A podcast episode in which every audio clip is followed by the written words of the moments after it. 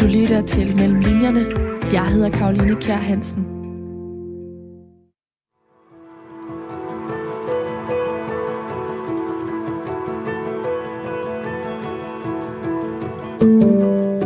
Det kræver en far at bygge en far, hvis den far skal virke. Det gør det i hvert fald, hvis man skal tro René Fredensborg, for den udmelding kommer han med i sin nye roman, Schuft. Det er en selvbiografisk roman, altså det vi så flot kalder autofiktion. En genre, som den velkendte Knavsgaard fik sat skub i i løbet af tierne med sit kolossale og meget populære værk, Min Kamp, og som, som flere danskere sidenhen har forsøgt at gøre ham kunsten efter. Altså at udlevere sin livshistorie med x antal problematiske familieforhold. Jesper Stein har gjort det, Leonora Christina Skov har gjort det, Katrine Marie Gullager har gjort det, og nu har René Fredensborg også gjort det.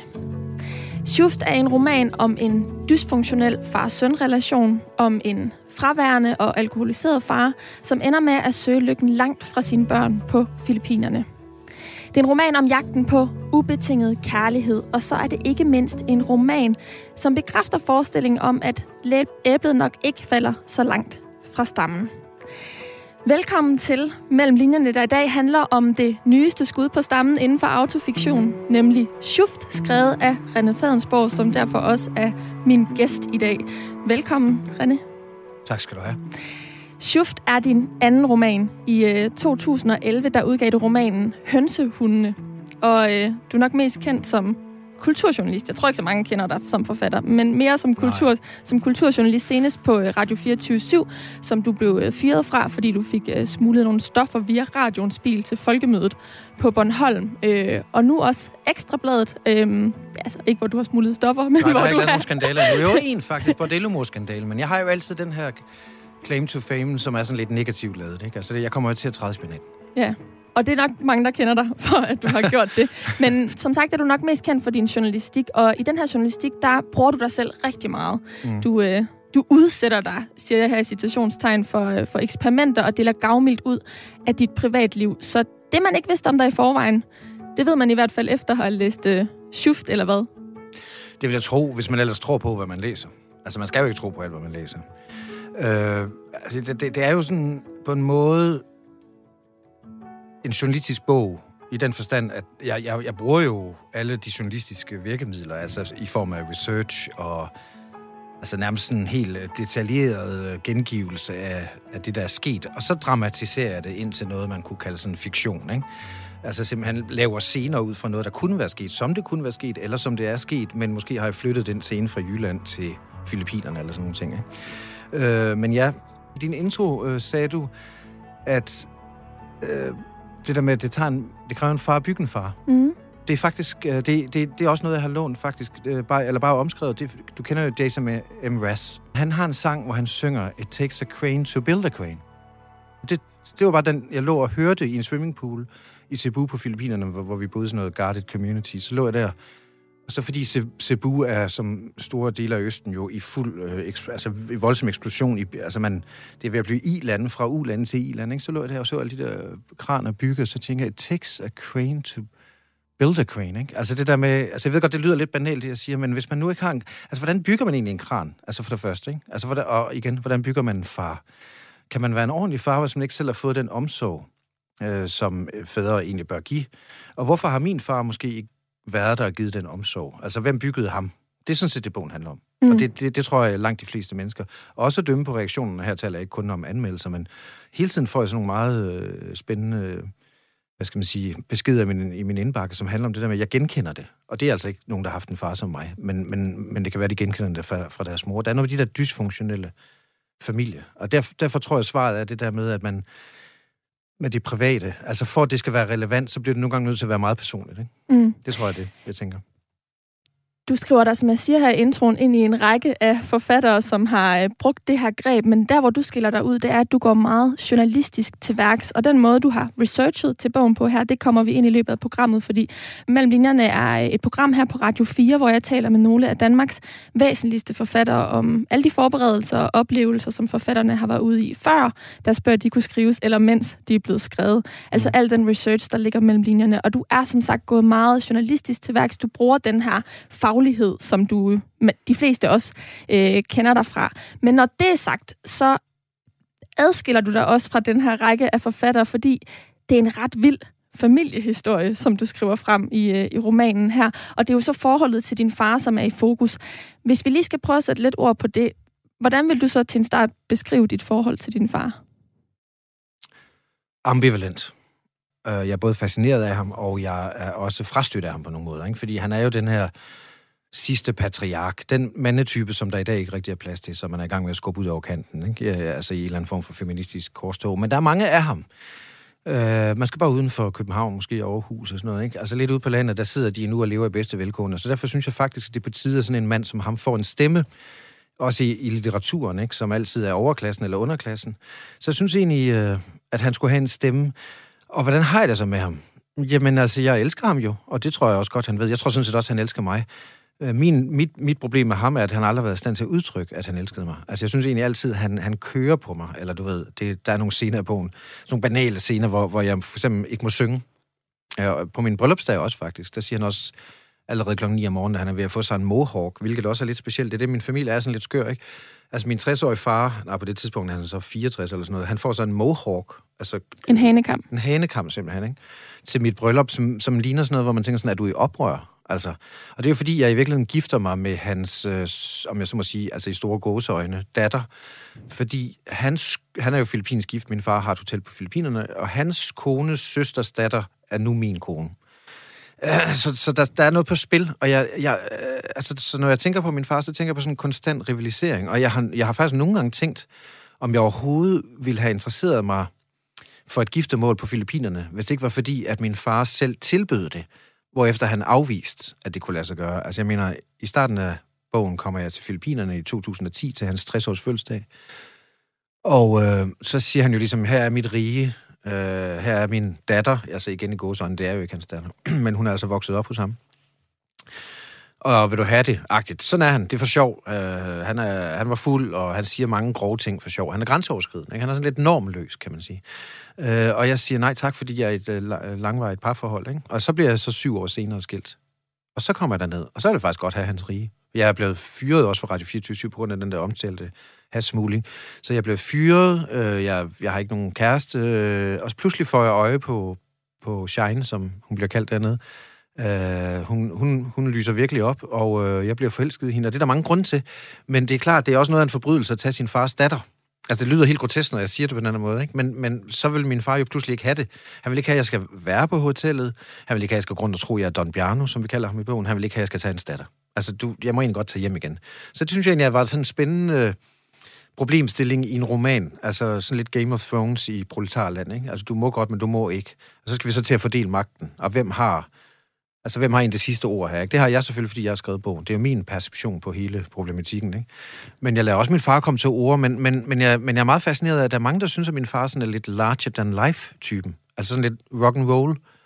Øh, og det er han også. Altså, jeg mener, alle mine venner elsker ham. Altså, øh, min ekskone elsker ham ikke. De hader ham. Fordi han er, han er bad influence. Dårlig indflydelse simpelthen, ikke?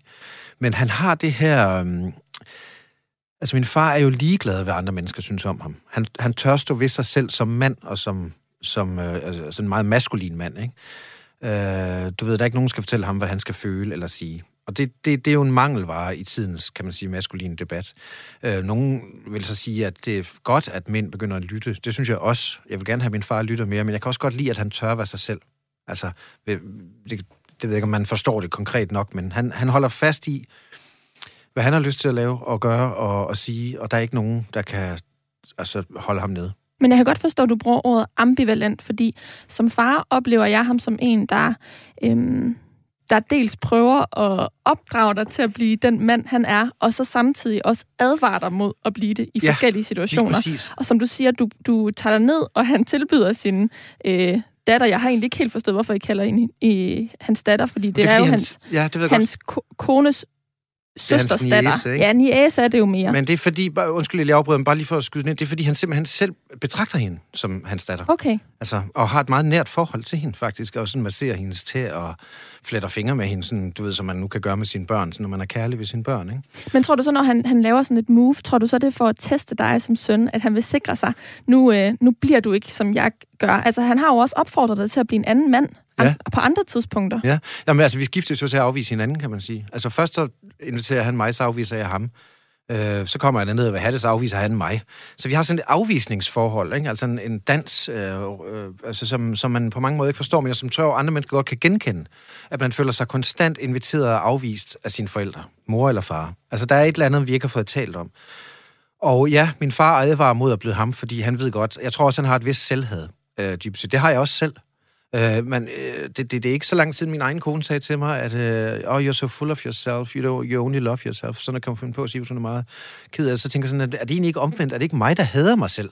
Altså, så det, det er meget komplekst det her med, at hvis man i virkeligheden føler sig alene i verden, øh, og øh, ikke rigtig føler sig anerkendt, og måske har lidt svært ved at decifrere kærlighed, fordi man ikke selv fik den, øh, så, så, så, så, så kan man blive meget selvoptaget, ikke? Altså selvoptaget af sine egne følelser, eller optaget af sine egne følelser, og optaget af, at man, at man bliver set, ikke? Og øh, i virkeligheden så lider mig og min far det samme. Det er faktisk det, jeg synes er det spændende ved romanen. Ja, fordi du ender jo så med at konkludere, at du lidt er blevet som din far selv, og det, det gør du på baggrund af sådan øhm, nutidssporet, eller øh, fortællingens nutid, som er fra 2010 til 2021. Mm. 11 år følger vi øh, din og dit fars øh, relation, hvor det mestendels foregår på Filippinerne, hvor han bor. Men i den her periode er der en del flashback, så vi får også øh, indblik i din, øh, i din barndom. Og øhm, jeg kunne egentlig godt tænke mig, at du skulle læse lidt højt omkring din barndom, sådan så at lytterne får en fornemmelse af, hvordan... ja, okay, gør man det i hvordan- det her program, man læser højt en gang? Det gør man. Fedt. øhm, og øh, det er sådan, lytterne skal måske vide, at du er født i øh, 1972 Ja. i Vamdrup i Sydjylland. Hvor skal jeg læse hen, synes du? Du skal læse fra side øh, 45 og en side frem. Ah, På det, det er her- dejligt. På det her tidspunkt, der øh, er dine forældre ikke sammen mere, og din far er flyttet til øh, Aarhus. Er det der, hvor John Bjarno vil ikke huske de gange? Ja. Det kunne være der. John Bjarno, jeg skal lige min brille på, jeg kalder mærke. John Bjarno vil ikke huske de gange, han ikke hentede mig, når jeg tog, tog toget op til ham. Jeg har sagt til ham, at jeg ikke bebrejder ham noget. Det er ikke det, det handler om. Jeg forsøger bare at forstå, hvordan det var for ham. Jeg stod på banegården i Aarhus og så på den selvkørende modeljernbane i ankomsthallen, og efter en times tid gik jeg ud og fandt ham på et værtshus i Jægersgårdsgade kvarteret, Peter Gift eller Poppen, hvor han sammen med sine opstemte kolleger havde slået sig ned på de bejsede krostole omkring et tilrøget hjørnebord, godt gemt bag materede ruder, stadig iført det blå arbejdstøj. Ingen kunne som Don Bjarno glemme sine aftaler og drukte sin tidsfornemmelse i stribevis af fredagsbejere, og samtidig strutte så inderligt af intens tilstedeværelse. Jeg kan stadig se ham tørre en tårer væk og udbringe en skål efter en sjofel vittighed, som gik hen over hovedet på mig, mens jeg knirkende trådte ind i den usigtbare hule. Jeg husker de sekunder, hvor jeg pressede den dør op med alt mit mod, fordi jeg var så bange for ikke at finde ham, mens han sad der og græd af grin og bælede en bajer, så det skummede i flaskehalsen. En boble på flaskens munding sprang, i det han hamrede øllen i bordet og råbte, Nå, der er du, min dreng. Og han var så glad for at se mig, at jeg selv fik vand i øjnene. Kollegaerne klappede mig på skulderen og klemte min hånd og bestilte sodavand og chips i munden på hinanden. Luna, kan vi få en cola? Skal der være en jolly? Eller hvad med grøn eller rød sodavand? Og så fremdeles, ikke? Øh, det er vist nok for at forstå. Altså, det er jo, min far øh, kan, kan jo, synes jeg, øh, altså han har altid været glad for at se mig. Det er bare sådan, at man må komme til ham. du ved, det er, sådan, det er næsten noget, gud, noget guddommeligt over det, ikke? Uh, du ved, altså, Jesus sagde, nej, Gud sagde, lad børnene komme til mig, ikke? Uh, og, så man må selv finde ham. Og jeg skriver også et andet sted, at, at være, f- eller være, være søn af Don Bjarno, er at vente på Don Bjarno, ikke? Altså, det, han skal lige være færdig med det, han nu laver. Så det er også en bog, hvor jeg simpelthen prøver at gå op med, hvorfor, hvorfor har vi den her, den her mangel på, på nærvær eller anerkendelse, og har vi den, eller, eller er det bare mig, det er i vejen med, fordi man må jo sige, det der er med Don Bjarne, det er, at han er jo, en, han kan jo gå rundt en 3-4 dage, han har jo det her 3-4-system, som man kalder det, altså han drikker i 3 dage og restituerer i 4 dage. Men når han drikker, så er han jo tusind gange mere far end så mange andre fædre, også venner og bekendte, jeg har, øh, hvis fædre ligesom aldrig bryder ud af sig selv, så er min far ekstremt nærværende. Og jeg tror faktisk, mine børn vil sige det samme om mig. Altså, men jeg skal lige have noget inden for Vesten. Ellers går jeg bare rundt i min egen verden. Altså, og, øh, og det tror jeg, at vi er mange, der på en eller anden måde skal have det ene eller det andet, hvad folk nu er på. Ikke? Det behøver ikke at være alkohol, det kan også være, at de bare op og kører på øh, et eller andet yoga, eller hvad ved jeg. Altså et eller andet, som giver dem indhold, noget energi, så de kan være noget for andre.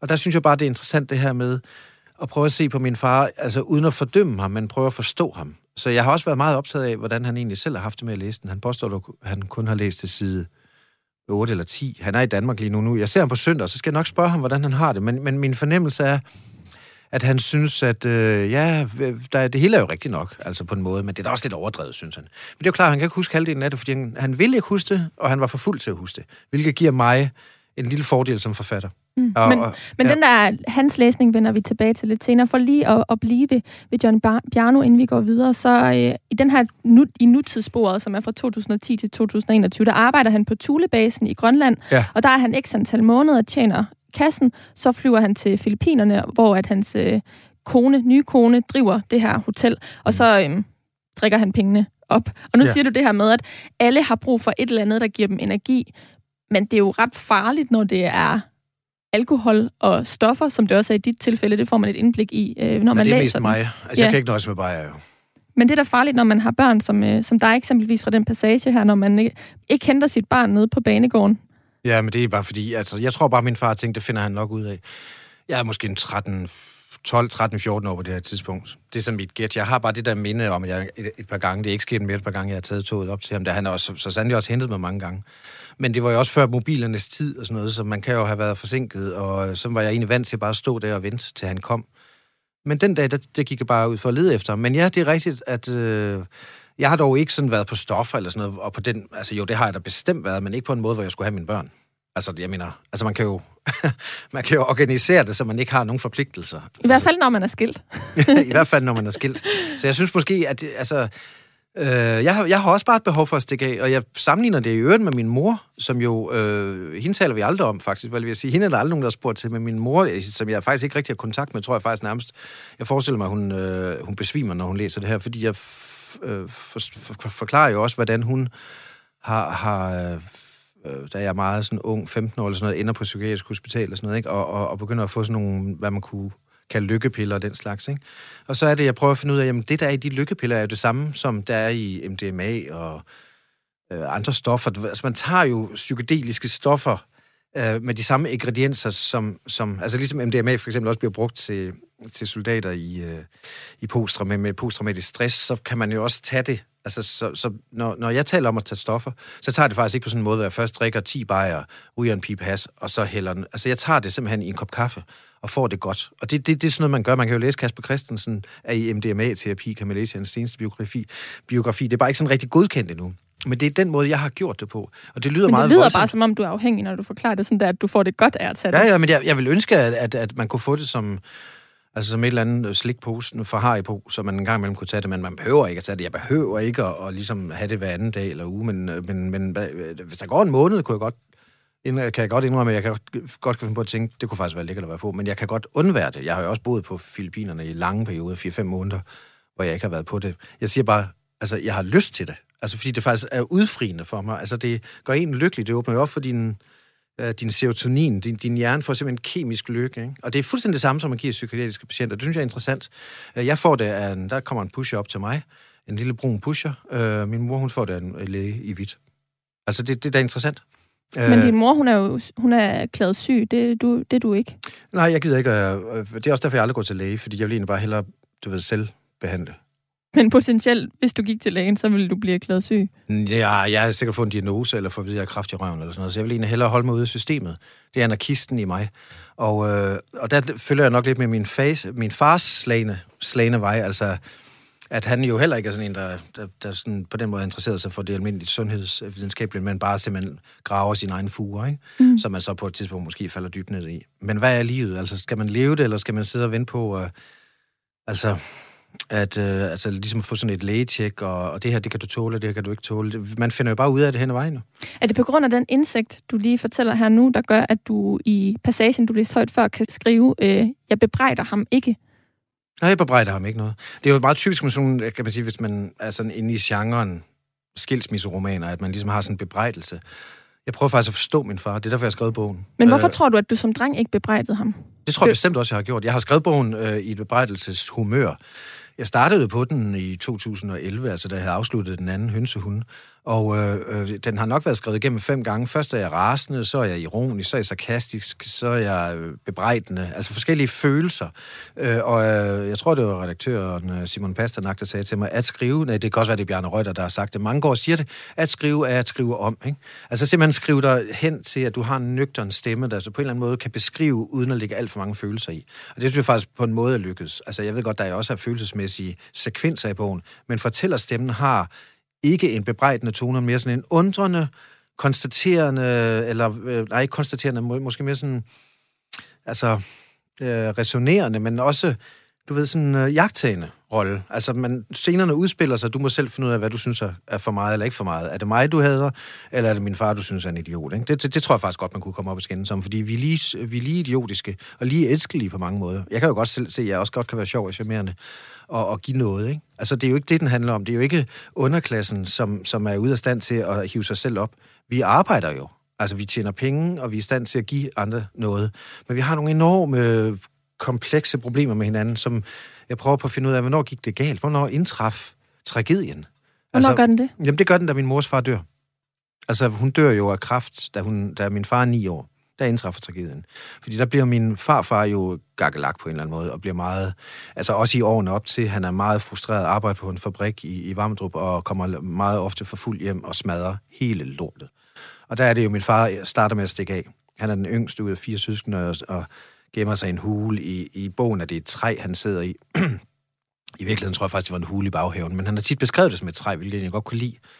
Øh, altså, så min far lærte at gå ud i naturen og bare være sig selv med sine problemer og klare sig på den måde. Og der indtræffer jo en tragedie på den måde, at han egentlig ikke lærer at få delt, hvad det er, der, hvad, altså delt sine trængsler, tale om det. Og han er faktisk ikke i stand til hverken at Altså, han kan jo ikke, han er jo ikke, han kan ikke finde ud af at sige, Han har ikke en, en rollemodel, og det gør, Nej, at du har, heller ikke får en rollemodel. Nej, jeg har, han har ikke noget kær, sprog for kærligheden, og det har jeg heller ikke, fordi jeg har ikke selv oplevet det. Min mor kunne sgu heller ikke sige det. Øh, fordi jeg tror, altså, jeg tror egentlig, så er det jo, at min mor og far bliver skilt. Øh, nu må man ikke tro, bogen er sådan en, en skilsmissebog, for det er den egentlig ikke. Den er egentlig bare sådan... Man... Din mor er meget fraværende i bogen i virkeligheden. Jamen, det var hun, det var hun også i virkeligheden. Mm. Øh, fordi hun sådan lidt mere sådan, du ved, man kender de der møder, der er sådan lidt silent treatment i tre dage, og har det lidt svært. Og, så hun har jo været fraværende, og man må jo huske, at man går ikke med en grænseoverskridende far, hvis der er stor omsorg hjemme med mor. Så, så vil mor jo sige, du må ikke tage med din far på måneskens tur til Greno Varberg der og alle de der sindssyge ting, vi lavede. Altså, at, du ved, ud at drikke whisky, da jeg var 13 på en eller anden kendetur og sådan noget. Altså, min far synes bare, det var sjovt at lære mig at drikke og, og, og ryge og score damer, ikke? Og det ville jeg ikke være gået med, hvis jeg havde fået nok derhjemme. Altså, en eller anden form for sund fornuft bygget op. Så, så der, er nogle, der er nogle fraværende rum, og det er lidt synd for de møder, som står op og smører madpakker og, øh, og stryger tøj, og, og, og du ved, sørger for, at man fremstår ordentligt. Men i virkeligheden, øh, så, så, så løber man med banditterne, ikke? Men der er nogle ligheder mellem dig og din far, og dig og din fars historie, men der er også nogle forskelle, i hvert fald udad til. Altså, din far har ikke været særlig meget i radioen eller på tv. Det gider han nemlig ikke. Altså, øh, nu sagde du, det er, ikke, det, det er ikke en historie om, at underklassen, som arbejder sig op, men jeg, jeg betragter alligevel, at du har øhm, truffet nogle valg, eller gået nogle skridt, som gør, at du øhm, jo i hvert fald er blevet en del af kultureliten, og en, en, en persona, en kendt person, en person i offentligheden, og det har din, er din far ikke. Nej. Så hvor, øhm, hvor ens er I i virkeligheden, mener du? Altså for med til historien hører, også, ja. hører også, at du er blevet skilt øh, tre, ja, tre ja, gange. Fire gange. Jeg du, har, du har syv børn med fire forskellige øh, ja. kvinder, og der er også nogle af dem, du kan kontakt med, øh, mm. så vidt jeg kunne læse mig frem til i bogen. Mm. Så, øh, så, så der, der er nogle øh, karaktertræk, hvor du gør din far efter, men der er også bare noget udadtil, hvor jeg observerer en forandring. Ja, altså, og, og min fortæller, som jo hedder René Fredensborg, som jo er mig, fortæl, altså, fortæller jo om en René Fredensborg i udvikling. Altså, altså jeg begynder at se, okay, øh, måske skulle jeg droppe det der med at, at, at gå efter min far. Men det sker jo også samtidig med, at jeg bliver mere og mere anerkendt, for eksempel via Radio 24 hvor netop kultureliten overtager en alternativ radio og inviterer sådan nogle outsiders som mig ind. Folk, der ikke, folk som mig med meget lavt selvværd, der, der, der aldrig troede, nogen ville sætte pris på mig, og gør mig til sådan en slags øh, lille, lille radiostjerne, ikke? Altså, jeg går ikke rundt og har en idé om, at alle ved, hvem jeg er. Det er ikke på den måde, men jeg får lov at gøre, hvad jeg vil. Og, jeg, og det, de i virkeligheden beder mig om at gøre, det er at gøre det, jeg har lyst til. Alt, alt den vrede, jeg har, alt den uretfærdighed, altså alt det der med, at jeg synes netop ordet kulturelite, ikke? det er nok mit, mit mest brugte ord. Ikke? Altså, jeg synes jo, det er for dårligt, at, at der er en indspisthed, en indforståethed og støttesystem, der hele tiden støtter de samme mennesker, men ikke dem, der kommer udefra. Men du er jo selv en del af det. Ja, nu er jeg nok på en eller anden måde, fordi nu er jeg jo blevet udgivet og blåstemplet af Gyldendal, men jeg har da også måttet kæmpe for det, fordi jeg endte jo selv med at blive smidt ud af Radio 24 fordi der er sådan noget, jeg bruger også udtrykket i bogen, jeg har det fra en psykolog, jeg gik hos på et tidspunkt, Pernille, hun øh, siger, jamen René, du er jo afvisning og fortabelse. Hvis man afviser dig, så fortaber du dig. Altså, eller i første omgang, så bliver jeg altså meget vred. Øh, øh, man skal, du skal ikke sige til mig, at du ikke vil mig. Det, det, det er jo sådan en... Det kan psykologer få meget kreds ud af sådan noget, ikke? Altså, at man simpelthen ikke tåler afvisningen. Og, og den energi, der ligger i at afvise mig, er enormt stærk for mig faktisk. Det, det kan gøre, at jeg kan sætte mig ned og skrive en hel roman. Og du ved godt, der er mange, der drømmer om at skrive en roman, men det er faktisk svært at gøre. Altså, men det er svært at få det gjort. Altså, det er også svært at få skrevet en roman, der hænger sammen. Især når den handler om en selv. Øh, altså, det, altså, jeg får det alligevel gjort midt i al min øh, depraverede livsførelse. Ikke? Øh, så så der jeg henter, altså, når du spørger, så henter jeg bare noget energi. Men jeg har sådan noget underskud med mig. Jeg, jeg, og det, det passer måske også meget godt, jeg er inde på Ekstrabladet, som jo også kan være rimelig underskudstabloidagtigt. Ikke? Altså, man er jo sådan altid på nakken af andre, og vi løber efter folk ned gennem parker, mens de går tur med deres hund. Jeg ved snart ikke, om jeg kan lide det eller ej. Jeg har det ambivalent, uanset hvor jeg er. Jeg kan, jeg kan også sige noget negativt om Ekstrabladet, men jeg, kan, jeg elsker også Ekstrabladet. Altså, øh, altså, så jeg, har, jeg, jeg kan nemlig ikke er svaret ikke, at jeg ikke kan være nogen steder, og der har jeg det fuldstændig ligesom min far, som elsker fest, men dybest set helst vil hjem til Tulebasen, hvor han kan sidde i sin vindblæste barak og bare passe sig selv i fire måneder. Jeg kan enormt godt lide at være alene, men jeg har simpelthen ikke evnen til at være alene. Så må jeg ud og være sammen med andre mennesker, og så fucker jeg det op. Altså, så vi er nogen, der ikke rigtig kan være nogen steder, og, og så dør vi da heldigvis en dag, og så, så er der ro. du lytter til Mellem Linjerne. Jeg hedder Karoline Kjær Hansen. Og det gør du her på Radio 4, hvor det i dag er romanen Schuft, jeg dykker ned mellem linjerne i. Og det gør jeg med René Fredensborg, fordi at han er forfatteren bag. René, nu har vi sådan været omkring øh, indholdet af ja. romanen. Den handler om din øh, dysfunktionelle øh, relation til din far. Mm. Øhm, og nu sagde jeg i introen, du er gået ret journalistisk til værks. Du skriver dig ind i en lang række af forfattere, der øh, udleverer deres livshistorie, men, men du har virkelig taget dit erhverv som journalist med ind i arbejdet med den her øh, roman. Hvad vil det sige at være gået journalistisk til værks med, øh, med sådan et autofiktivt værk? Ja, altså først og fremmest vil jeg lige sige noget principielt om at gå journalistisk til værks, fordi uanset hvad jeg har lavet journalistisk, så har jeg også altid haft det sådan, at, at øh, man må gerne gøre grin med andre, men du skal først og fremmest gøre grin med dig selv. Altså, du, altså for, for kunne... Berlingske fangede det meget godt og kalder mig en hvid klovn, ikke? Altså, altså jeg, jeg, man, hvis man altså, jeg plejer sådan at sige sådan noget med, at Altså, okay, øh, fint nok, jeg skyder mig selv, men jeg skyder mig lige ud af saloonen samtidig. Ikke? Altså, jeg tager lige andre med i faldet eller sådan noget. Jeg havde den der idé med, at der var noget, jeg ville gøre oprør mod, men jeg ved ikke rigtig hvad. Det var nok min far, der er jo også et fadeoprør i den. Men når man så skriver sig derud af, så er det klart, så elsker man ham også alligevel. Det fremgår også af bogen. Men den her dobbelthed vil jeg gerne beskrive. Øh, men for at svare konkret på spørgsmålet, jamen så er jeg, øh, øh, jeg har jeg, min mobil her, hvis den blev væk, nu, nu er den jo kopieret, jeg tror, jeg har fem af dem eller sådan noget Øh, øh, fordi jeg er så bange for, at den bliver væk. Altså, jeg, øh, har du fem mobiltelefoner? Jeg tror, jeg har faktisk helt præcis, lige præcis fem, ja. Og en iPad. Med SIM-kort i alle? Nej, der er kun SIM-kort i to af dem, men de andre er hele tiden opdateret okay. på, på noter og lydoptagelser. Og især noter, altså... Øh, jeg tager noter hele tiden. Øh, man kan sige, meget af bogen er nærmest skrevet i... Altså den der lille gule noter, man har i sin iPhone, hvis man har sådan en, den, der, der skriver jeg, jeg kan se her, ikke? Nu er jeg bare gået ind. Nu spurgte du mig på forhånd, Øh, og så sagde jeg, at jeg vil prøve at finde nogle noter, hvor jeg nærmest skriver bogen. Majsa er ked af det. Det er min kone. Nu, i, I bogen hedder hun Shine, men i virkeligheden hedder hun Majsa. Majsa er ked af det, fordi jeg skal afsted. Hun har ikke lyst til at se mig i øjnene, fordi det minder hende om, at hun ikke længere skal se mig i øjnene. Hun vil ikke dele maden med mig, da det minder hende om, at hun i morgen skal spise alene. Det er faktisk litteratur, ikke? Men det er ikke i bogen. Jeg, altså, jeg synes bare at det er meget godt skrevet. Kom til at lyde sådan lidt selvrosende. Men når jeg nu lige læser det, Bare sådan, det er bare en note, som jeg egentlig synes var meget god. Den kunne man godt bruge litterært. Der er noget, der er noget smukt over, at, at Shine simpelthen ikke vil se mig i øjnene, fordi hun ikke skal se mig. Altså, det er sådan, man mærker sådan indianeren i hende, ikke? Så det er både øhm, observationer, men ja. også følelser, du noterer? Hele tiden. Konstant hver gang, og jeg, øh, jeg parkerer et hemmeligt sted i København, eller vil sige den sidste to timers parkering her i København, og, og sidder på Ekstrabladet, ikke? og hver gang jeg går derned, altså folk tror jeg også, at jeg hele tiden forlader mit arbejde, men jeg går altså hver anden time, der går jeg 10 minutter kvarter for at stille min p-skive, og så går jeg tilbage igen. Der går jeg og, og skriver noter. Altså, jeg går, altså det, og det, det er jo sådan lidt Jørgen Let-agtigt, ikke? Med hans Kina-bøger. Han altid siger, at man skriver noter, men det har jeg også altid gjort. Jeg har sådan nogle gamle Majland spiralkalender fyldt med noter. Jeg lovede faktisk at se, om jeg kunne finde dem. Det kunne jeg ikke, fordi vi lige flyttede, og jeg har så mange flyttekasser, jeg har så travlt.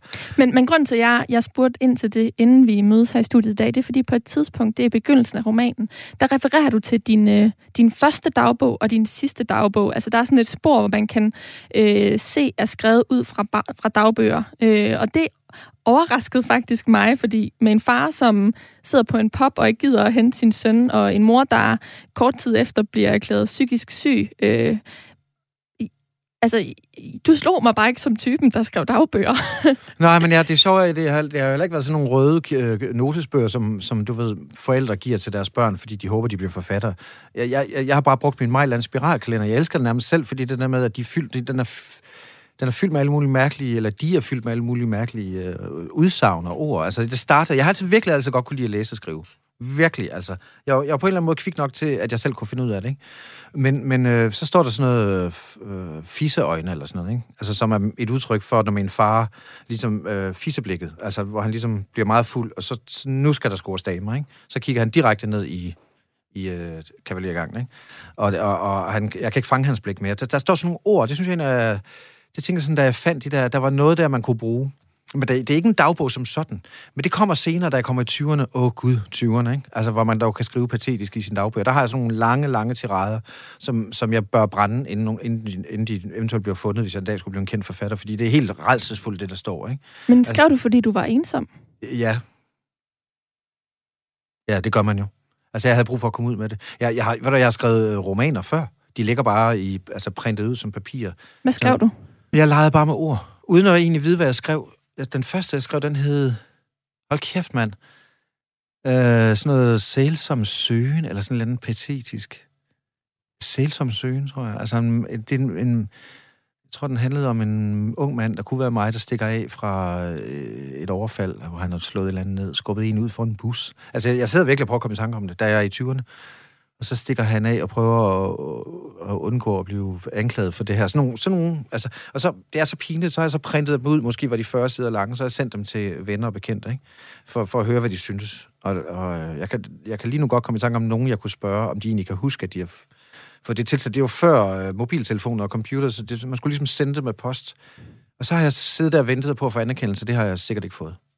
Altså, det har været enormt dårligt, ikke? så jeg har ligesom altid haft det der med at skrive, øh, og bare ville have det ud. Altså, jeg skulle bare have noget ud, og jeg kunne godt lide at lege med ord. Noget af det er nærmest som, som små digte og sådan noget. Så det, det lyder har... meget sådan følsomt.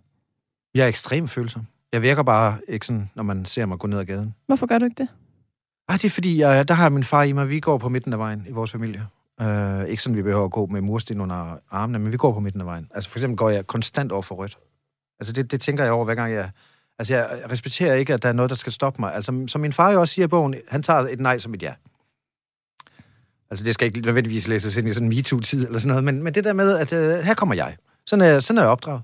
Og jeg kan egentlig godt lide at gå bag min far, for eksempel, fordi han går simpelthen han går på en måde, hvor folk flytter sig. Altså, uden at han er truende. Han er faktisk et meget venligt og øh, sådan, du ved, åbent menneske, nem at snakke med. Øh, altså, jeg kan godt lide den måde at være på. Her kommer jeg og tager mig, som jeg er, og, og du ved, og hvorfor skal vi egentlig alle sammen stå og glo på, for rødt lys, når der ingen bil er? Så, altså, civil ulydighed, det er lige mig. Øh, men øh, men hvad, det, det er mig, der forsøger at afvige dit spørgsmål omkring, hvorfor ja. som jeg er. ja, men, men, men er du træt af, at du ikke øh, kan vise, at du er mere følsom? Altså, at du skal gå på midten af vejen, og du skal gå over rødt? Uh, ja, altså jeg vil ønske, at jeg var bedre til at sige til folk, hvor meget jeg sådan sætter pris på dem. Altså, det er nærmest inklusiv mine børn, ikke? Det skal jeg minde mig selv om. Altså, bare roligt. Jeg har lært at sige til mine børn, ikke pligtmæssigt, men du ved, jeg har lært, at, at det er vigtigt at sige til sine børn hver dag, man elsker dem, for eksempel, når man putter dem og sådan noget, ikke? Og jeg siger det, men, men det er ikke noget, der f- egentlig har faldet mig naturligt. Jeg har måttet lære det. Altså, jeg har jo børn fra 3 år til 27 år, ikke? Altså, så de første har bestemt ikke haft nogen særlig sådan... Jeg tror, de synes, de har haft en sjov far, en vild far, men den der nærværende kærlige far, den, den, den har jeg måttet udvikle i mig selv. Altså, så der er noget med, måske også over for min kone og kæreste, det der med at, at få det sagt, i stedet for, altså, man siger jo i journalistik, show it, don't tell it. Øh, og det tror jeg egentlig bare, at, at nogle gange jeg har været lidt spændt ud mellem det der med, at jeg, jeg tror egentlig bare, at jeg kunne vise det, altså ved at være den, jeg var. Øh, men, men nu skulle man også lige sige det og, og sætte sig ned og snakke om det og sådan noget. Altså, det, jamen, jeg, jeg tror i virkeligheden, så ved jeg ikke rigtig, hvad jeg... Altså, så jeg, jeg, leder stadigvæk efter opskriften, ikke? Altså, jeg er egentlig ikke særlig sikker på, at jeg gør det rigtigt. Så prøver jeg noget nyt. Noget, som du også har gjort, som man, nu vil jeg ikke kalde det civil ulydighed, men det er i hvert fald dig selv, der har øh, sat dagsordenen, øh, og det er relation til din telefon, det er, at du har simpelthen optaget familiesamtaler og skænderier for, ja. at kunne, øh, for at kunne skrive den her roman. Øh, og det er noget, jeg ikke har hørt nogle af mine øvrige gæster sige før, og jeg tænker også umiddelbart, det er sådan lidt... Øhm, Grænseoverskridende. Ja, eller uetisk. Ikke, ikke lige at spørge om lov inden, men du fortalte mig, øh, at øh, du simpelthen har optaget øh, adskillige samtaler. Ja, altså min far ved det godt, men det er fordi, da jeg gik i gang med bogen, så jeg vil gerne prøve at skrive et portræt af det. Der, der har jeg haft samtaler, hvor jeg, altså sådan interviewagtigt, spørger, du ved, øh, nu, nu, nu tænder jeg telefonen, ikke også? Altså, så nu kan du jo... Men det har bare aldrig rigtig virket. Så det, der virkede faktisk, det var at tænde telefonen, og så bare vende den om, du ved, bare lægge den på bordet. Og så ligesom, altså, så er han jo klar over, hvad der foregår, kan man sige. Altså, fordi jeg har sagt, at jeg vil gerne tale om den her bog. Øh, så, så er der nogle etiske ting med, kan man tillade sig at optage sin egen far? Det kan man jo godt, når man var hans samtale.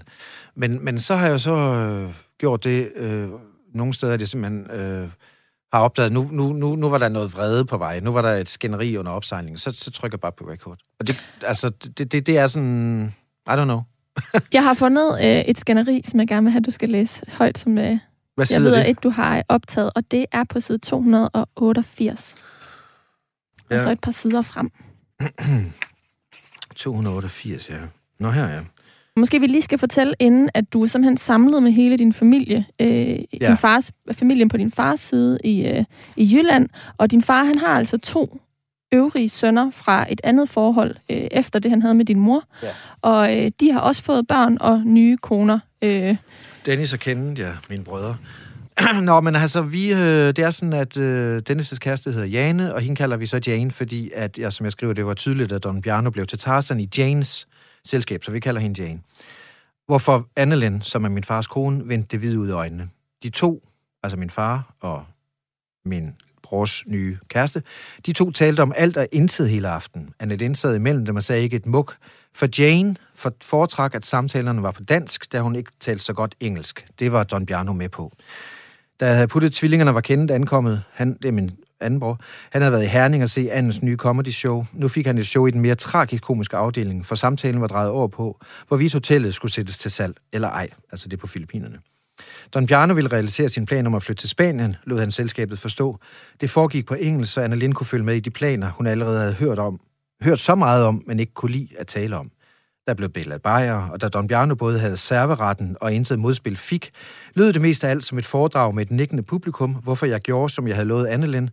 Jeg benyttede lejligheden til at spørge ham om, hvad planen var med de forældreløse. Ja, det er nogle børn, der bor på en fast hotel, som er en del af familien. Ah, no problem. Emma will take care of them, lød svaret. Og vi snakker jo engelsk sammen i vores familie. But have you asked your wife how she feels about your plans?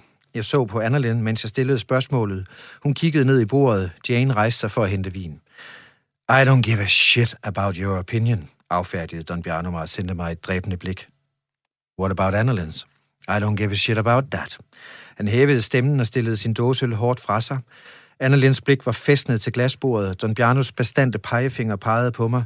You interfere with my business. It's, it's because Carlo, siger jeg så. Shut up, råbte han. Nu kiggede hele selskabet ned i bordet. Også mig, Emil, min søn, sad inde i sin hættetrøje og hørte hiphop i hørebøffer, uden at opdage stemningsskiftet. Don't interfere in my business. Stop it. Then we can be friends forever. Men sagen er, at du selv bringer emnet på banen, og så siger jeg som en ærlig mening, forsøgte jeg. Ude i, køb- ude i køkkenet skramlede Jane med glas og tallerkener. Don Bjarne skruede bisen på. Jeg er da fucking ligeglad med din mening. Hvorfor det? Fordi du er et fucking asshole. Er jeg? Hvorfor? Jeg spurgte op rigtig nysgerrighed, men blev tør i munden af hans tone. Jeg tændte en cigaret, uden at tænke over, at det, ikke var, eller uden at tænke over, at det var et ikke ryger hjem. Fordi du blander dig i noget, du ikke har en skid forstand på. Og så tror du, du er verdens bedste mand. Det pisser mig totalt af. Totalt af. Jamen, shut up. Ah, men jeg skal lige redde hele Filippinerne, fordi min far, han gjorde en kunstpause i, i sin imitation af mig. En, en verdensmand, indskød jeg. John Bjarne rystede på hovedet. Jeg tog over. Jeg prøver at tale om det at tage ansvar. Du har selv taget forældreløse. Du skal fucking ikke lære mig noget, skar han af. Du er så fucking arrogant, du ikke kan se det selv, fortsatte han. Jeg synes egentlig bare, du kan ikke se, hvad du selv laver. Hvad laver jeg da? Du laver fuldstændig kaos i alting. Du lytter til Mellem Linjerne. Jeg hedder Karoline Kjær Hansen. Og i dag lytter du også til René Fredensborg, fordi han er aktuel med romanen Schuf, som er den, jeg dykker ned mellem linjerne i. Og den passage, du lige har læst højt, René, det, det er... er ja, og du er også god til det. Altså, det jeg kan spille min far selvfølgelig. Totalt. det, det, det er one-man-show. ja. Men øhm, hvad for nogle tanker sætter det i gang hos dig, når du læser det op nu her? Jamen, hvad var det nu, min far lige sagde? Han sagde, du laver kaos i alting, og det er det, jeg gør. Men altså, det, jeg synes egentlig, det er ham, der starter jo. Altså ved at han... Altså min far siger, har jo altid sagt til mig, du skal ikke være underdanig. Og det har jeg egentlig opfattet som, at øh, som det var godt råd. Man skal ikke være underdanig. Men så fandt jeg jo på et tidspunkt ud af, at det blev større, at det gælder jo så ikke ham. Altså man må ikke være underdanig over for nogen, undtagen ham. Det er det, min far siger, ikke? Altså, så jeg skal selvfølgelig være underdanig over for ham. Jeg må altså ikke stille kritiske spørgsmål til, hvad han går og siger. Men nu laver min far jo ikke andet end at stille kritiske spørgsmål til, med mig Øh, hvor jeg bor, og hvad jeg laver, og hvor mange penge jeg har, øh, hvilken kone jeg har, altså hvordan jeg altså, gebærder mig også over for mine børn og sådan noget. Så han er altid kritisk. Så jeg har egentlig tilladt mig selv at have den samme luksus i mit liv, nemlig at stille spørgsmålstegn ved hans gøren og laden. Og det er der, rivaliseringen hele tiden er i spil. Og vi taler jo ret vildt til hinanden, men det, der så er, er interessant ved det, og øh, altså, men jeg, jeg, jeg, kan faktisk, altså, jeg har jo ikke læst det op offentligt før, så jeg kan godt mærke, at det faktisk er sådan rimelig stærkt stof, og så måske også lidt vildt, ikke? Det kan jeg godt mærke, når jeg læser det. Det gør også et indtryk på mig, faktisk. Altså, men det var også det, jeg sagde i begyndelsen, at det er jo godt, at du skriver dig ind i den her række af forfattere, der har skrevet de her historier, men det er en ret vild historie, som du ja, har skrevet det, frem. Det, ja, det kan jeg godt se, og det er måske også for meget, at jeg udleverer det på den måde, men jeg mener bare, for at forstå det, bliver man jo nødt til at komme ind til benet, og det er sådan, vi snakker sammen, den samtale er optaget. Og det, det, hvis, min, hvis jeg fortalte min far, det ville han også sige, nå ja, whatever. Altså, det er jo sådan set bedre, at jeg optager den, end jeg skriver noget, der er forkert. Altså, husket forkert, ikke? Øh, og, og jeg tror egentlig, altså, min far har tilgivet mig på forhånd, skal man lige vide om den her bog. Han har sagt, du kan bare skrive det ud, skriv det, som du vil. Altså, hvis andre kan få noget ud af det. Og det kan man måske i den forstand, og det er jo det, jeg vil sige, at der er jo 10 minutter efter, så har vi jo tilgivet hinanden. Altså, det er jo det, der ligger i familien. Også i de dysfunktionelle familier. Det her, det er noget, jeg har sagt før. 30 procent af alle øh, danske familier har et nært stående familiemedlem, de simpelthen har givet den kolde skulder. Ikke? Altså, farvel med dig. Det har der også været et DR-program om, sådan en dokumentar, hvor man forsøger at bringe folk sammen igen. Jeg har selv to børn, jeg ikke sådan rigtig ser. Øh, jeg vil gerne, jeg vil gerne prøve at gøre forsøget. Men der er så mange ting i spil, det kan jo også noget med møderne, og, og hvordan man nu har svigtet og sådan noget. Men det, der er bare interessant, det er, at mig og min far, øh, vi kan simpelthen være oppe og toppe som to handløver, men vi kan sådan set også kramme hinanden 10 minutter efter og sige skål. Altså, uden at vi sådan mere snakker om det. Så det synes jeg faktisk er meget interessant, og jeg, jeg synes egentlig, at andre godt kunne lære noget af det. Altså, lad nu være med at tage det så tungt, så han tager det. Selvfølgelig bliver han sur, men vi reagerer. Prøv at forestille alle de mennesker, der bare sådan øh, bider det i sig og går hjem og øh, aldrig rigtig... Altså, du ved, så er det jo, man bygger sådan en personlighed op, som jeg har. Altså, så jeg prøver i virkeligheden at behandle mig selv. Altså, næsten sådan selvmedicinerende, medicinerende, ligesom jeg er med, med alt muligt andet, ikke? Altså, øh, og så, så den her, det, det, jeg, ved ikke, jeg ved ikke, om den er selvterapeutisk, fordi det er jo overstået. Jeg tænker jo tilbage på noget, der er sket. Jeg er kommet videre. Jeg tænkte faktisk bare, da jeg skrev det, at må, måske nogen kunne få noget ud af det. Jeg kan mærke, at det, som du fortæller nu, det skaber en ambivalens hos mig. Altså, ja. Ligesom du har det ambivalent med din far, så skaber det her en ambivalens hos mig, fordi du siger, at øhm, det her måske er en historie, som nogen kan lære noget af. Og jeg synes nemlig også, det er bemærkelsesværdigt, at selvom at I har et dysfunktionelt forhold, så bliver I ved med at, at, at holde kontakten. I bliver ved med at ses. Jeg bliver ved med at prøve. Øh, lige præcis.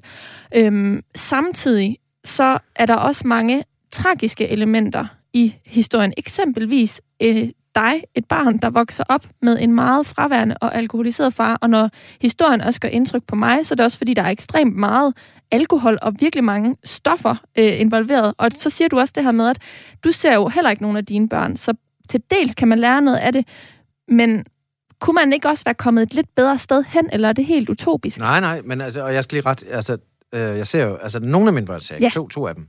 Den ældste og øh, det jeg ser ikke så meget, men jeg kan dog skrive til hende, jeg er ikke sådan blokeret på den måde, men øh, Jamen, kan du følge mit spørgsmål? Altså, Ja, øh, nå ja, ja, det kan jeg egentlig godt. Altså, men, men øh, man kan vel sige, at øh, bogen har jo taget 10 år at skrive. Ikke fordi, at den tog 10 år at skrive, men fordi jeg godt vil have, at den varede 10 år. Fordi man kan ikke... Du ved, der er noget, der hedder parachuting journalism, hvor man lige rejser ind i Afghanistan, kommer ned med faldskærm, ikke? og så, så har man lige styr på, hvordan det hele hænger sammen i, i Afghanistan. Ikke? altså sådan noget meget kortvarigt Ja, øh, kort- observation, Oha, øh, journalister- feltarbejde. Ja, men journalister er enormt gode til at tage over dække valget i USA, og så har de forstået USA. Jeg har rejst meget i USA, man bliver aldrig klog på det land, man, man er altid forvirret. Ikke? Og sådan har jeg det egentlig også med min egen familie. Jeg bliver aldrig helt klog på, eller hverken dem eller mig selv faktisk. Vi er organismer, vi udvikler os hele tiden. Men tilbageblikket, altså det, det at jeg kan se tilbage på 10 år, føle jeg faktisk er blevet lidt klogere, og skrive scenerne, med, med, med den rigtige vinkel, altså hvor, hvor der også er en, en snas forståelse for de andre. Det er kun af mig, det handler om, og kun af mine følelser, det handler om, gør, at jeg tror, at andre kan lære om det. Men, men, men jeg synes, det er interessant, du siger, det er ambivalent for dig, fordi du siger, altså det du siger er, at jeg burde være klogere, før jeg var det, måske i virkeligheden, eller hvad? Mm, nej, det vil jeg synes var et øh, stort krav at pålægge dig. Det er det, jeg mener. Altså, altså jeg indrømmer jo bare, at jeg har været idiot. Nu er jeg blevet lidt klogere. Jeg er måske ikke sådan fuldkommen perfekt, vel? Det uperfekte menneske-agtigt.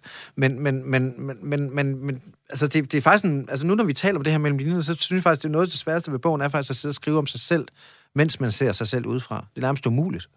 Altså, så, så, så nogle gange, det er også derfor, bogen ikke er perfekt, fordi det faktisk heller ikke altid lykkedes at se mig selv ordentligt udefra. Altså, jeg mener, som jeg selv læser den nu, så tænker jeg, ah, det ville jeg faktisk godt have skrevet om, eller det der skulle jeg da have taget ud. Altså, det der med, at der er mange, der taler om bøger, som om, at de sådan er færdige værker.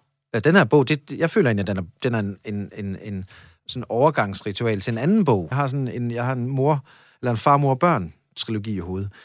Men, men det der bare er, det er, det, nogle af de reaktioner, jeg har fået, det er, at folk de bliver både vrede og, og meget følsomme og sådan noget. Øh, og, og, altså, du ved, grin, og jeg får sådan mange, altså jeg, det jeg kan mærke, også når jeg har været ude og lave interviews, det er sådan noget at folk siger, jeg, jeg ved snart, altså, at de siger netop det der, jeg har det ambivalent med din bog, jeg både, jeg både elsker og hader den, og så har du sgu da skrevet noget, der har værdi. Hvor mange bøger har man ikke læst, hvor man har glemt, hvad den handlede om, eller man har glemt, at man egentlig skulle have læst den færdig. Øh, jeg siger ikke, at alle nødvendigvis får læst den her bog færdig, men den gør et indtryk, fordi, det tror jeg, den gør. Det skal den gøre, fordi den, den sætter tingene på spidsen. Det er enormt hårdt. Det er brutalt nærmest. Brutal udlevering af mig selv og min far og vores familie. Men hvis vi ikke når til det niveau af ærlighed, så ved jeg ikke, om vi nogensinde får hul på de her øh, traumer. Og hvad er det, andre skal have, skal have ud af det? Altså, jeg vil godt komme med en tilståelse her på, på falderæbet. Da jeg så den her bog udkom, så tænkte jeg, ej, ikke endnu mere autofiktion. Og nu har jeg jo læst din bog, og som jeg siger, så er det en, en, vild, en vild historie, men der er også nogle af anmelderne, som har sagt, "Uh, det er lidt navlepillende. Altså med dine ord, hvad, hvad gør, at den har en berettigelse i verden? Du må jo have tænkt, at der er nogen, der kan få noget ud af den, og det ikke bare var Ja, øh, at sælge ud af hovedstolen for Ja, men gøre op for den fattigdom, du ellers også beskriver i... Ja, eller- der, der er jo et element øh, af, at jeg, at jeg ingen penge har, og derfor tænker jeg, at jeg kan sælge ud af hovedstolen. Simpelthen, som man siger i forfatterfaget, ikke?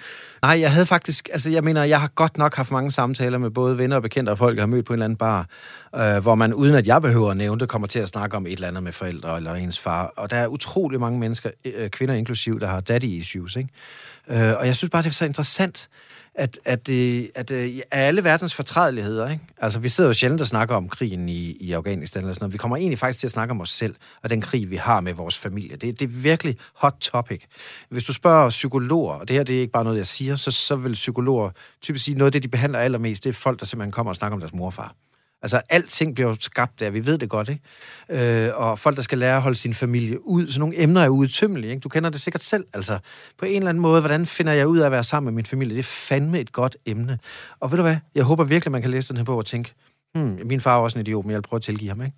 Eller min mor, eller at det så er mig, der bruger mig selv og, og andre på måske en, at man kan fordømme den meget sådan brutale vis, og sætter det op på.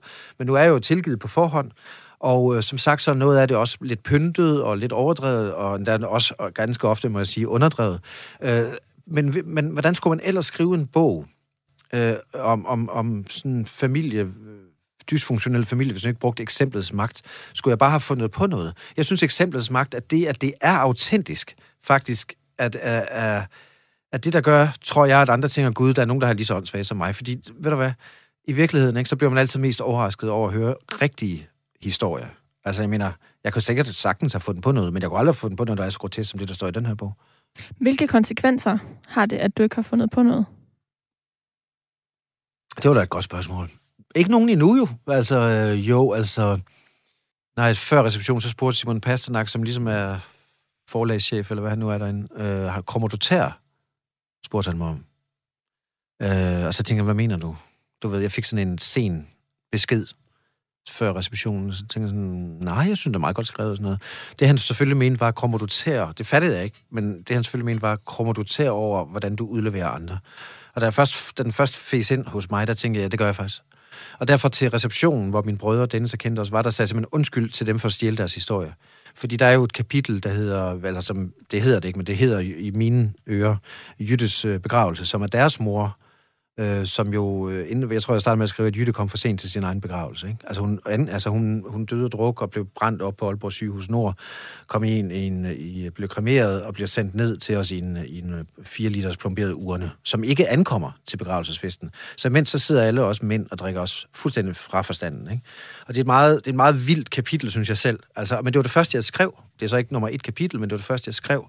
Og, og jeg sagde simpelthen undskyld til mine brødre for ligesom at skrive så hårdt Altså, jeg gør det nærmest til et kammerspil. Det er en sådan tragisk komedie, der udspiller sig, mens vi venter på Jytte, som i virkeligheden findes og er deres mor, og skriver hendes tragedie ud og sådan noget, ikke? Men, men det, der var vigtigt for mig, er faktisk, at da Kenneth havde læst det, den ældste af mine brødre, og så sendte han mig en masse hjerter og sagde, at det er fuldstændig som, sådan, det var. Øh, og, og, og, og der kommer noget med det her journalistiske ind igen. Altså, det kan godt være, at jeg trykker på nogle knapper, for det gør man, når man skriver nogle dramaturgiske virkemidler og sådan noget, men at folk kan genkende sig i det. Jeg fik en sms fra en i går, eller en messengerbesked fra en, der har været på Filippinerne, en jeg slet ikke kender, men som er kollega med min far, siger, jeg har været på Filippinerne, jeg kender din far, jeg arbejder sammen med ham op på Thule, øh, jeg, jeg kan genkende det, det er som at være der selv. Og når min, både mine brødre og folk, jeg ikke kender, skriver det, så ved jeg faktisk, jeg har, så har jeg faktisk god samvittighed men jeg har dårlig samvittighed, for jeg har jo stjålet deres historie. Jeg har dramatiseret og gjort grin med ting, der, der er alvorlige for dem. Men jeg bruger jo det her tragikomiske islet til ligesom også at, du ved, man kan jo ikke holde ud, og det er ligesom, hvis folk fortæller om, hvordan de har kraft, man kan ikke holde ud og høre om det, vel? Altså, du må sige noget sjovt, mens du fortæller den historie, ikke? Altså, du bliver nødt til at underholde lidt, for at kunne få folk til at sluge det, ikke? Og det, er jo, det har jeg lidt dårlig samvittighed over. Det krummer jeg lidt til over, men på den anden side. Kan man sige undskyld for alt? Nej, det kan man nemlig ikke. Man bliver nødt til og ligesom på en eller anden måde sige, jamen, øh, jeg gjorde det, øh, tilgiv mig, og hvis du ikke kan, så, så må vi videre. Fordi man, man, altså, vi, vi dummer os jo dagligt. Øh, men jeg, mit, mit mål er at dumme mig mindre dagligt. Men jeg har faktisk, i det jeg troede, at den her bog ville lande som en bombe, og at jeg ville blive hadet, både af folk i bogen, men også af feministerne for eksempel, så er der faktisk ikke sket noget. Der er helt stille. Altså, jeg er jo her, men der er forholdsvis stille. Og min far har, var jo klar til at gå i krig med, med de feminister, som ligesom var sure på ham, eller ville blive sure på ham. Og sådan noget. Så, så, så alt er egentlig endt meget godt. Jeg glæder mig lidt til at høre, om min far rent faktisk har fået læst den bog eller ej. Øh, men så kan jeg også mærke på reaktionerne, også fra folk, jeg overhovedet ikke kender, eller der ikke er en del af vores familie, at øh, folk kan genkende det, som jeg sagde tidligere. Så, så måske har jeg gjort noget godt ved egentlig at være en schuft. Altså, måske men er det, det på bekostning af dit eget... Øh, nu siger jeg helbred, men altså din egen... Øh dit eget velvære. Du udleverer jo også dig selv. Altså, du stiller også op til åben skue, og øh, folk kan kaste æg på dig, hvis de vil. Altså, øh, ja. når, altså, da jeg læste den her, så fik jeg også lyst til, at der var nogen, der skulle passe på dig. Altså, du, du, der er jo ikke nogen, der hjælper dig. Din far hjælper dig ikke. Øh, din kone hjælper dig knap nok. Altså, øh. Jo, nu gør hun, men den, altså, det er klart, lige bogen, da jeg møder hende, der, der er vi fremmede for hinanden. Det føles som et arrangeret ægteskab og sådan noget, ikke? Uh, hun tager mig jo nok mest, fordi at jeg er Don Bjarnes søn, og hun bliver gravid. Øh, og jeg tager mest hende, fordi hun bliver gravid, og, og John, Bjar- John Bjarno, altså min far, voucher for hende og siger, that's the best wife you'll ever get. Og det er også rigtigt.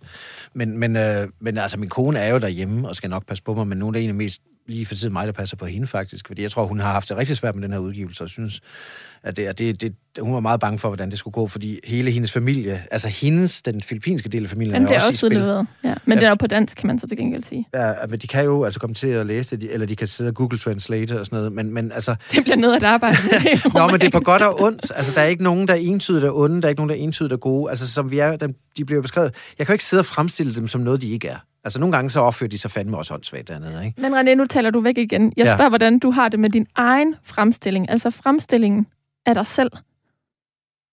Mm, ja, men altså, det, der, der ser jeg egentlig lidt på det som sådan en karakterfremstilling, som om jeg har en karakter. Jeg ved jo også godt, at jeg er en sød mand og en altså, rar, et rart menneske, nem at snakke med, og jeg også er sød ved mine børn. Altså, men, men det er bare ikke lige det her... Den, den her historie handler bare ikke om at, at rose mig. Altså, jeg ved godt, jeg har den anden side. Jeg ved godt, mine børn ikke hader mig. Jeg ved godt, mine brødre ikke hader mig. Jeg ved godt, min far ikke hader mig.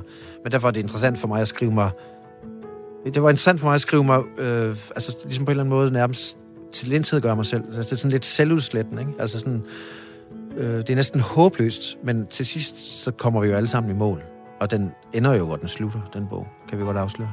Kan vi ikke? Jo. Kom du så langt? Det kan vi godt, øh, det kan vi godt sige. Altså, øh, så det, det går bedre i virkeligheden? Ja, og... Øh, tak for omsorgen. Og, og du lægger også op til øh, en toer, som du sagde ja. øh, tidligere. Hvornår kan vi forvente, den kommer? Går der 10 år igen? Nej, men jeg er simpelthen så langsom. Jeg mener jo, at der... Du er en schuft. ja, ja, ja, det er jeg. Og nogle gange, så, så vil jeg hellere sidde og ryge fede og sådan noget. Altså, så gider jeg ikke lave noget. Og det har de også været ved at forstå over på Ekstrabladet. Der synes jeg, de, de, synes, jeg skal møde fra 9 til 17. Det forstår jeg simpelthen ikke. Altså, jeg, jeg kan ikke være i verden på den måde. Jeg kan ikke se, at man kan være original og bedrive noget originalt, eller tilføre noget originalt, hvis man skal passe ind i et eller andet... Øh, øh, et eller andet mønster, eller en eller anden logik, eller nogle algoritmer og sådan noget. Det gider jeg simpelthen ikke. Så jeg, jeg tager den tid, jeg tager. René Fredensborg, jeg er glad for, at du i dag tog dig tiden til at passe ind i mit lille studie her. Det var, det var en fornøjelse. Du, tak, vi kom nye steder hen. Ja, ja, tak fordi du var med her i uh, Mellem Linjerne, som du har lyttet til her på uh, Radio 4. Det er romanen Schuft, vi har talt om. Den udkom den 5. november på forlaget Gyldendal. Og hvis du nu tunede ind sådan midt i samtalen, så kan du finde det hele som podcast på radio4.dk i vores podcast-app, eller der, hvor du plejer at lytte til podcast. Mit navn det er Karoline Kjær Hansen, og jeg er tilbage igen her på kanalen hver søndag mellem 13 og 14 på Genhør.